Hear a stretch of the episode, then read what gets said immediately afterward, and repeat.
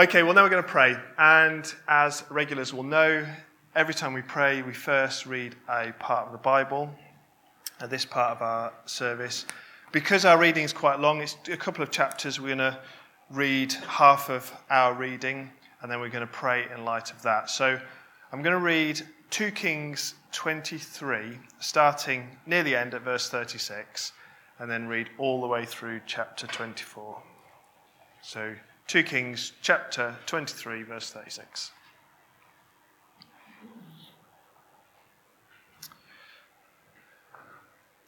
So, just as a little bit of context, as we've been working through 2 Kings, there's been two kingdoms the northern kingdom and the southern kingdom. The northern kingdom's Israel, the southern kingdom's Judah.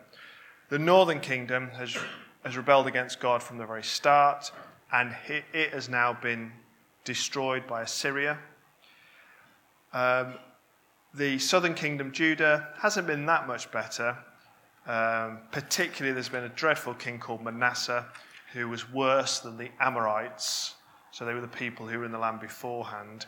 So they are about to go into exile.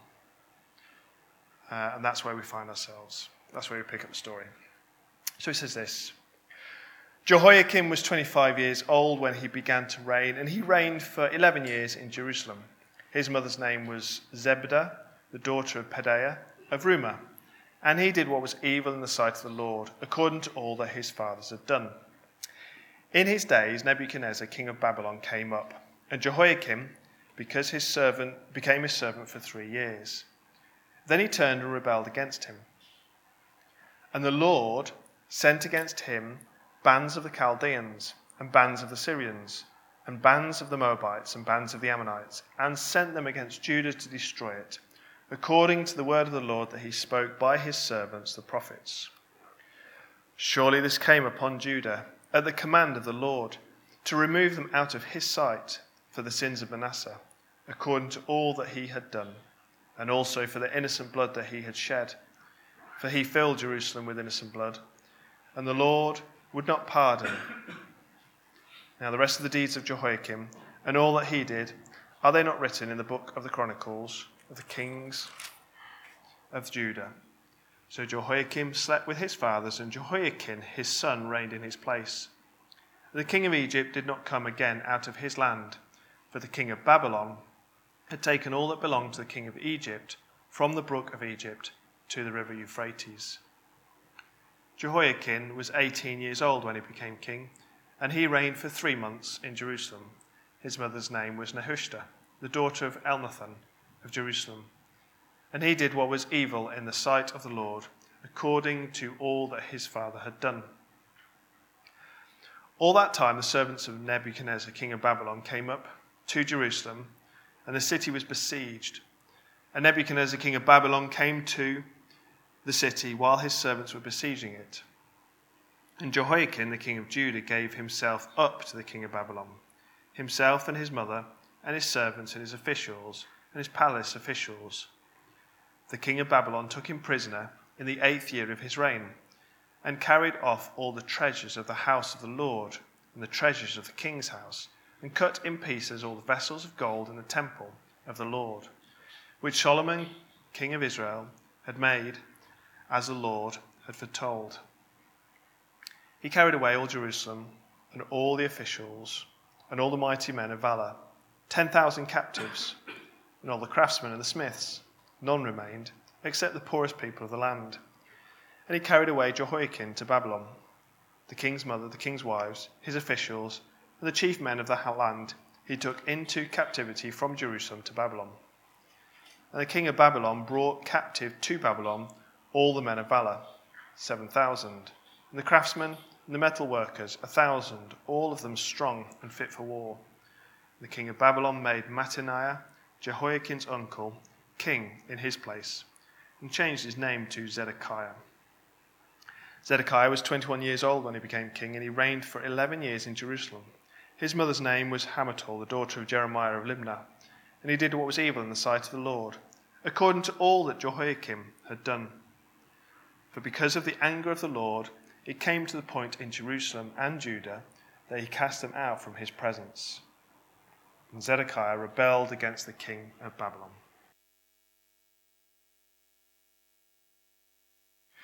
Well, we pick up our reading from 2 Kings chapter 25.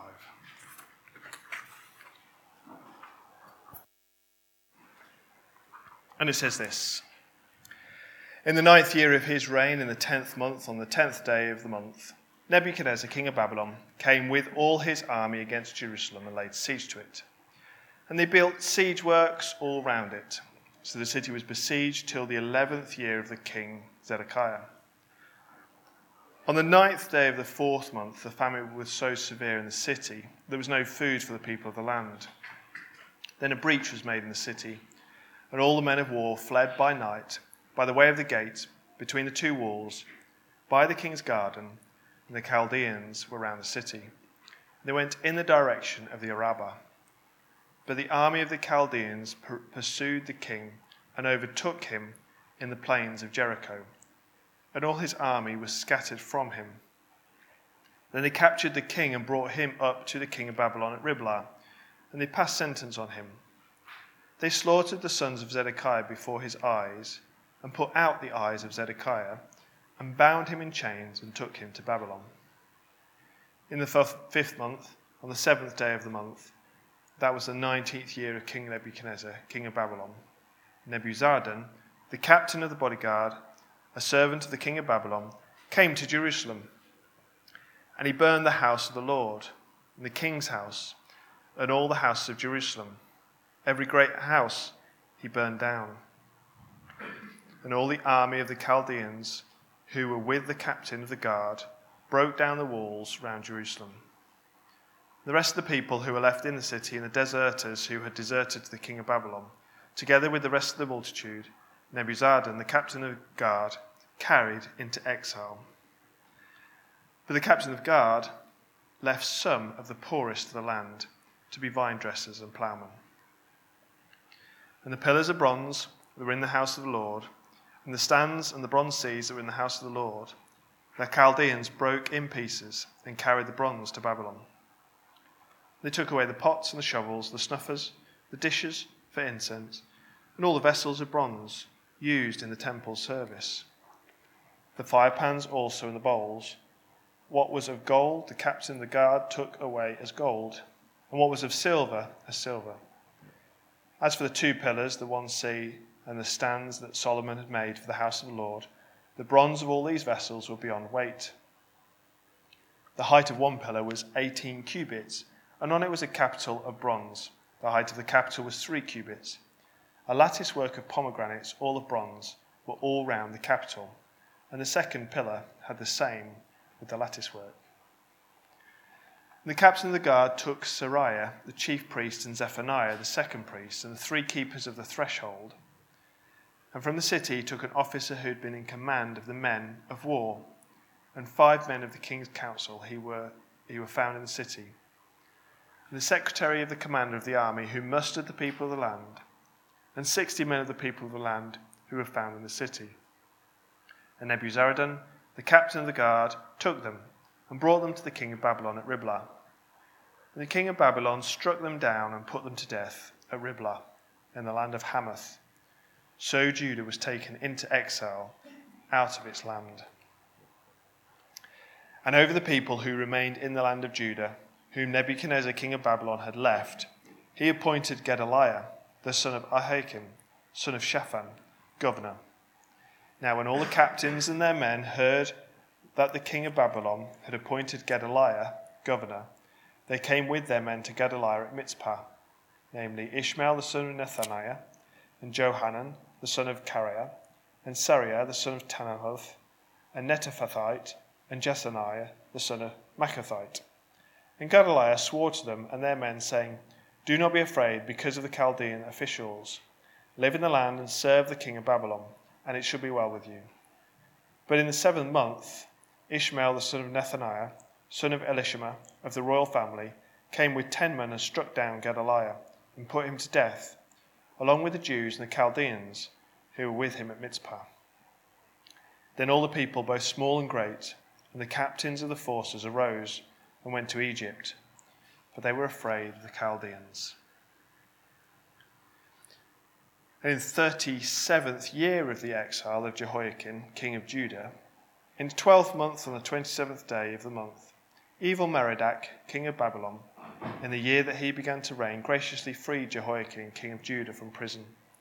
He spoke kindly to him and gave him a seat above the seats of the kings who were with him in Babylon.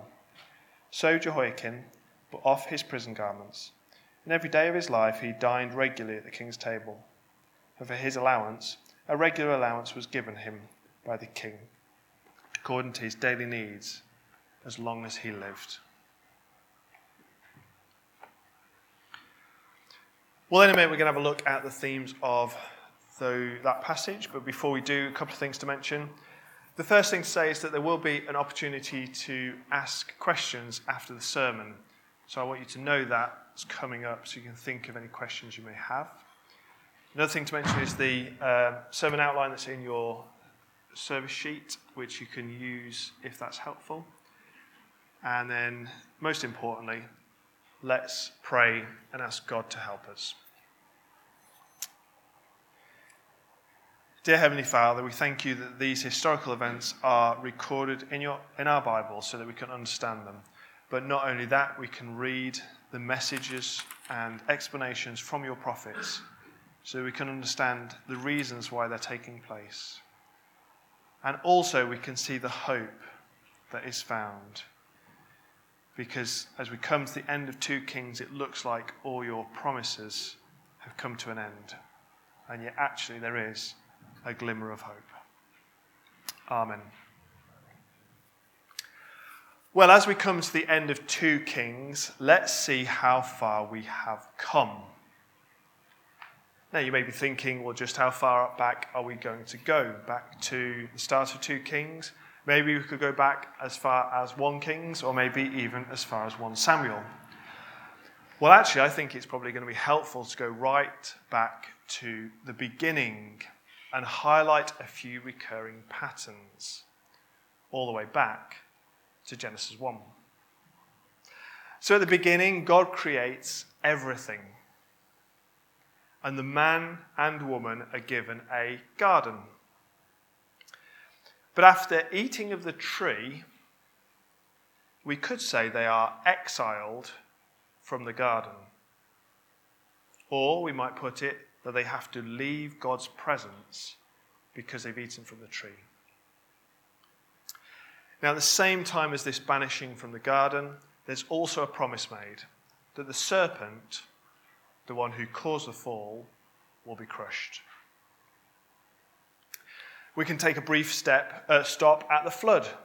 Due to man's wickedness, God takes the world back to what it was like before he brought the order to creation.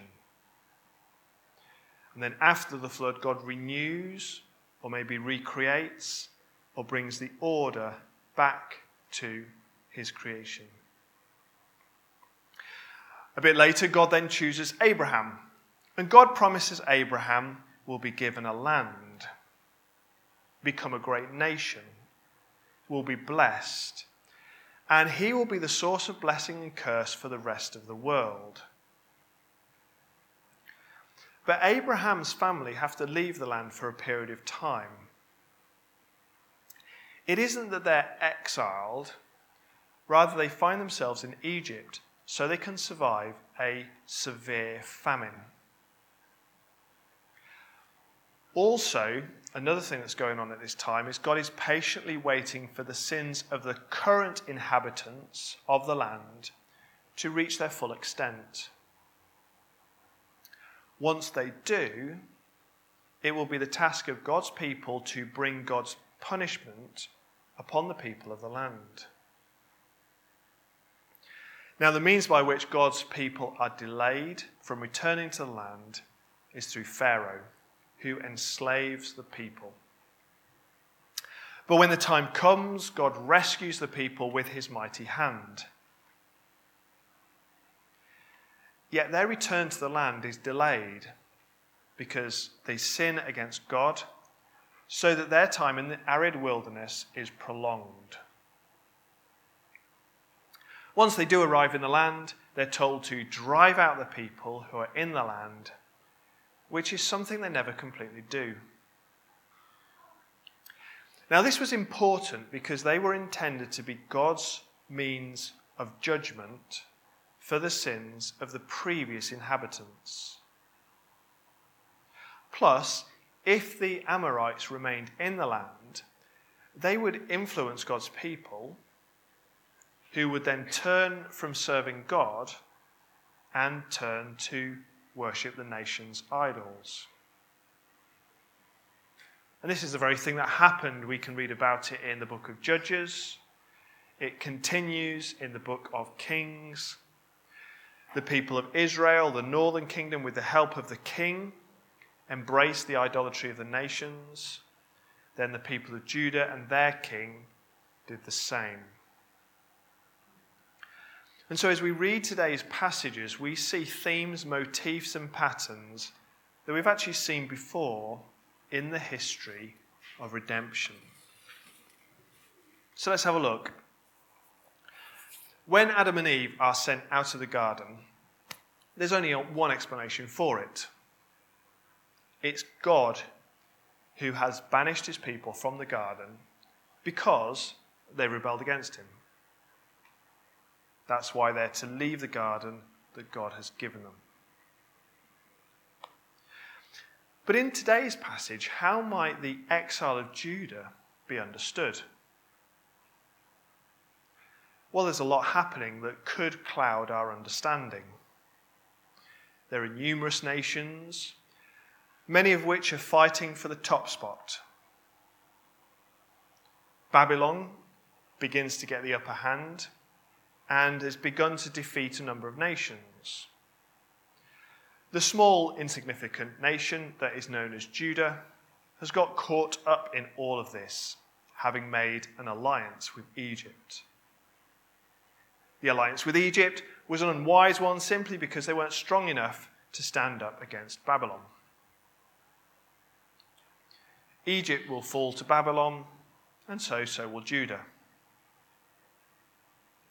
So, on a surface understanding, that makes perfect sense of what's happening. Nations rise up, and other nations succumb until the next nation rise, rises up, and so on. However, though this appears to be what's happening, the reality is very different. Have a look at 2 Kings 24, reading from verse 2. And the Lord sent against him bands of the Chaldeans, and bands of the Syrians, and bands of the Moabites, and bands of the Ammonites, and sent them against Judah to destroy it, according to the word of the Lord that he spoke by his servants the prophets. Surely this came upon Judah at the command of the Lord, to remove them out of his sight for the sins of Manasseh, according to all that he had done and also for the innocent blood that he had shed. For he filled Jerusalem with innocent blood, and the Lord would not pardon. See, what's actually happening is very different to what we described a moment ago. Babylon is God's instrument, the means by which he's going to destroy Judah, as the prophet has said he would. However, unwittingly, Babylon is dutifully carrying out God's will. This is as much God banishing his people from their land as it was when Adam and Eve were banished from the garden. And just as the case was in the garden, this could have been avoided if the king and the people had listened to God's word and obeyed him. Is God worthy of their trust? Well, yes. He is the creator. He's the one who redeemed them from Egypt. He brought them through the wilderness and he gave them the land.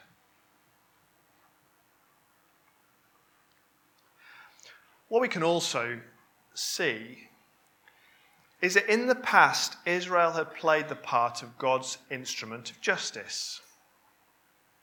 So, as we said a moment ago, once the sin of the people of the land was complete, God brought the people out of Egypt to take the land God had given them.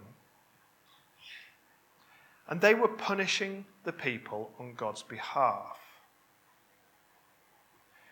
But also, they were removing the people so they weren't influenced by them. They were to remove them so they wouldn't become like them. As God's treasured possession, the people of Israel were to be a priesthood for the nations. It's a role that they would never achieve if they worship the same gods as other nations and therefore be no different from the other nations. We can also add to this the description of Manasseh. We read it back in 2 Kings 21, verse 11. Because Manasseh, king of Judah, has committed these abominations and has done things more evil than all the Amorites did who were before him, and has made Judah also to sin with his idols.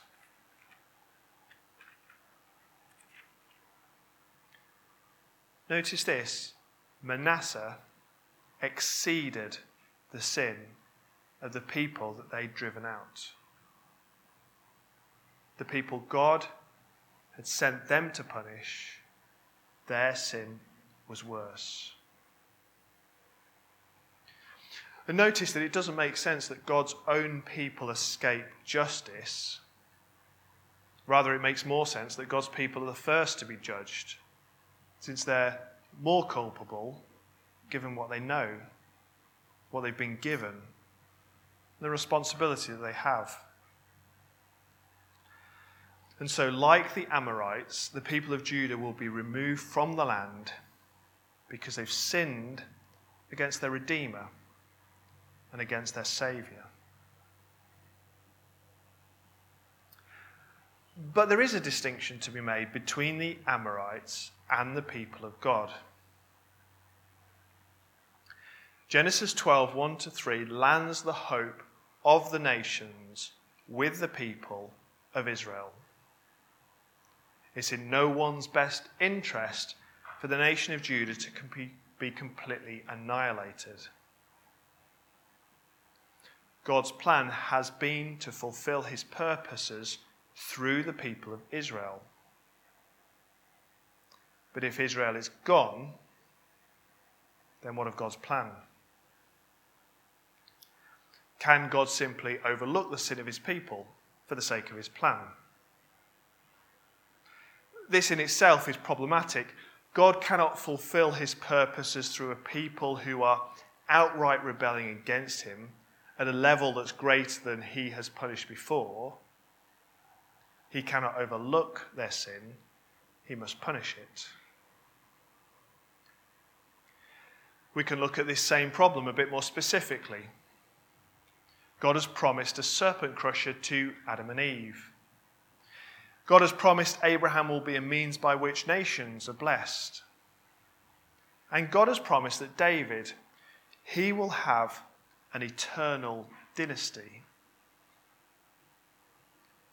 But all of these problem, uh, promises become redundant if the last of God's people are destroyed under God's judgment.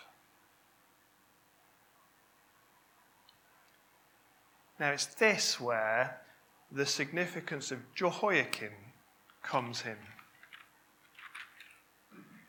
Jehoiachin is not a particularly memorable character of the Bible. No one calls their children Jehoiachin, and with good reason. He was king for three months. He did evil in the sight of the Lord, just like his father. It was during his reign that Judah fell to Babylon. And Jehoiachin surrenders to the king of Babylon, and he was carried away to Babylon as prisoner. Now, the remainder of chapter 25 is all about Zedekiah. But the final word of the book of 2 Kings is about Jehoiachin. The last four verses make a brief mention of this man. Let me just read it one last time. And in the 37th year of the exile of Jehoiachin, king of Judah, sorry, I'm reading from verse 27 of chapter 25. In the 37th year of the exile of Jehoiachin, king of Judah, in the 12th month, on the 27th day of the month, evil Merodach, king of Babylon, in the year that he began to reign, graciously freed Jehoiachin, king of Judah, from prison.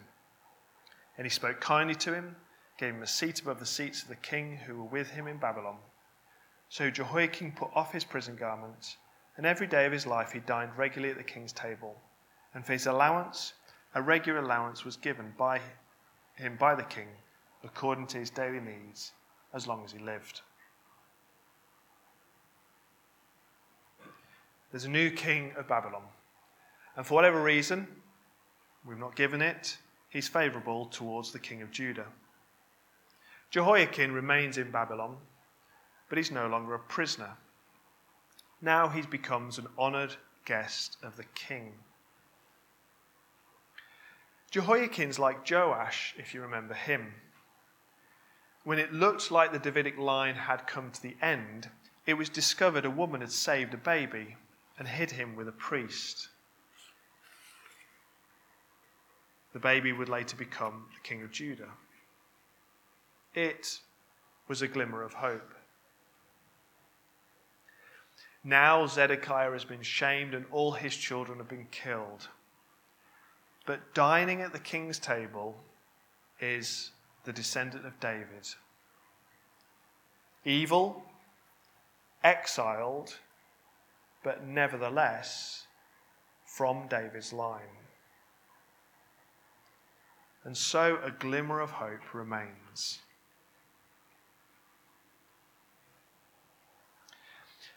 As we finish, I wonder if we can do more than just pay lip service to the idea that everything written about Jesus in the law of Moses and the prophets and the Psalms must be fulfilled.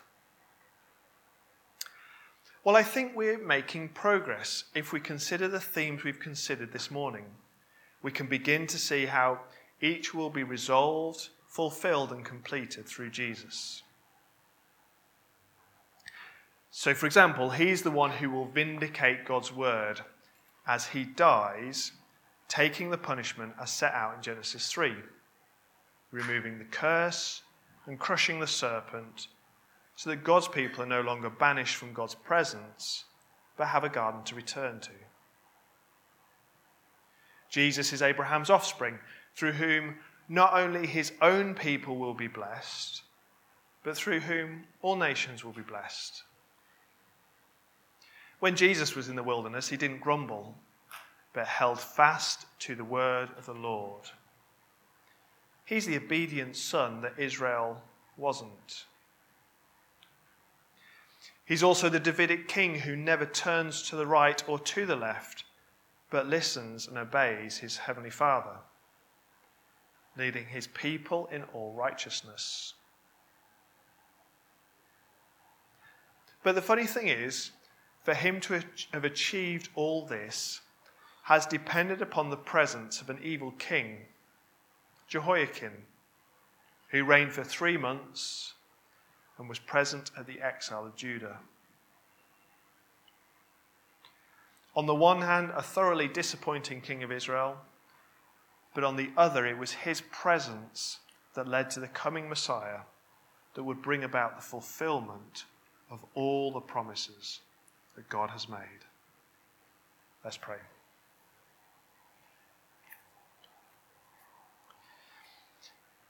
Dear Heavenly Father, we do thank you for Jehoiachin and that in your providence, evil Merodach, king of Babylon, graciously freed him and sat him at his table.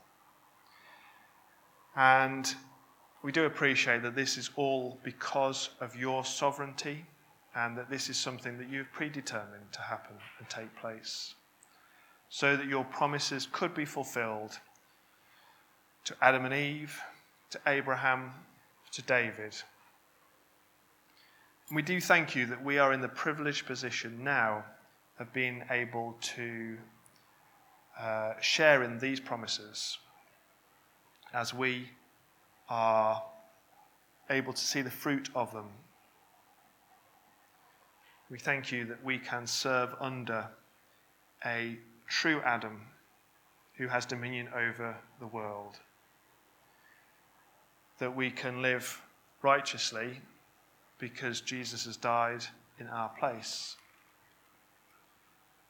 And that we can have the hope of a new garden city where we can live in your presence, be part of your people, and dwell with you because of what your Son has achieved. Amen.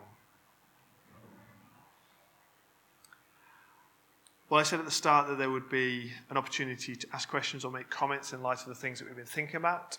That time has arrived. So, any thoughts, questions, comments?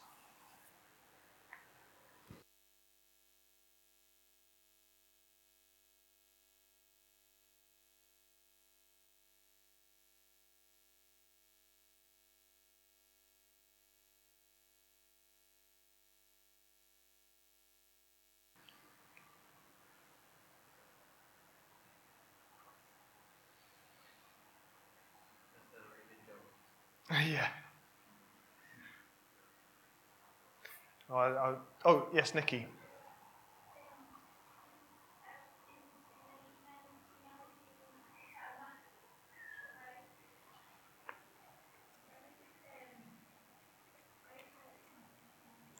Sorry? Is he not there?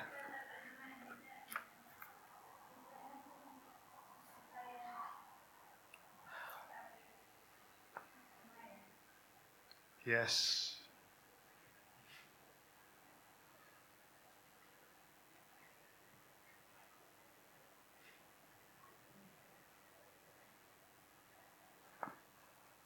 So the question is why is Jehoiakim not there in the genealogy of uh, Matthew, which means, as in, or genealogy of Jesus found in Matthew, basically we have to start all over again.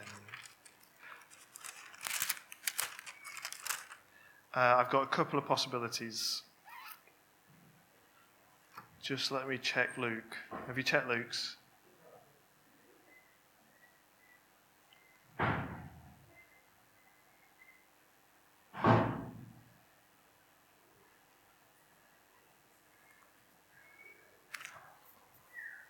Yes, so I think, I think there are two possible reasons.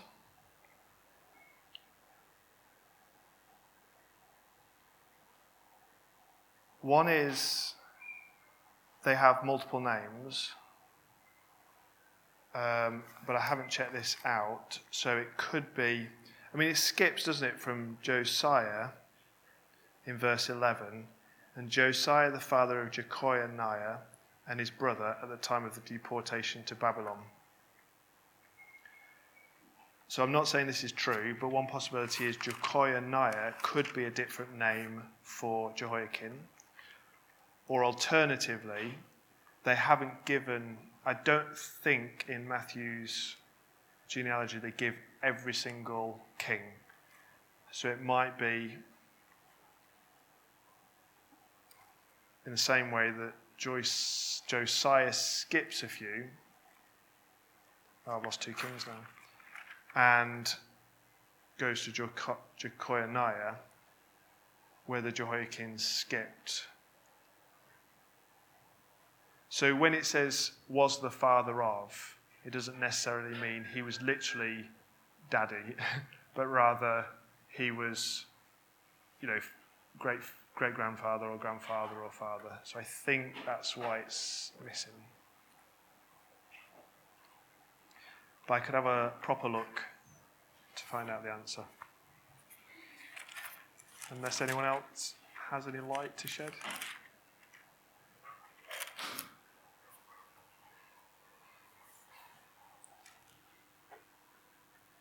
Any other?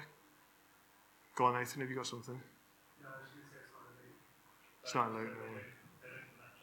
No.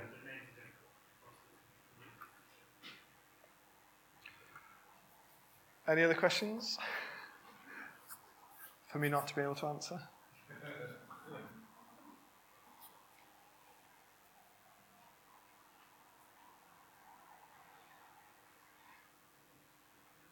Okay, well, unless there are a few people still looking down, but I think there are no questions unless someone gets in quickly, which isn't like, looking like it's going to happen, so let's stop there.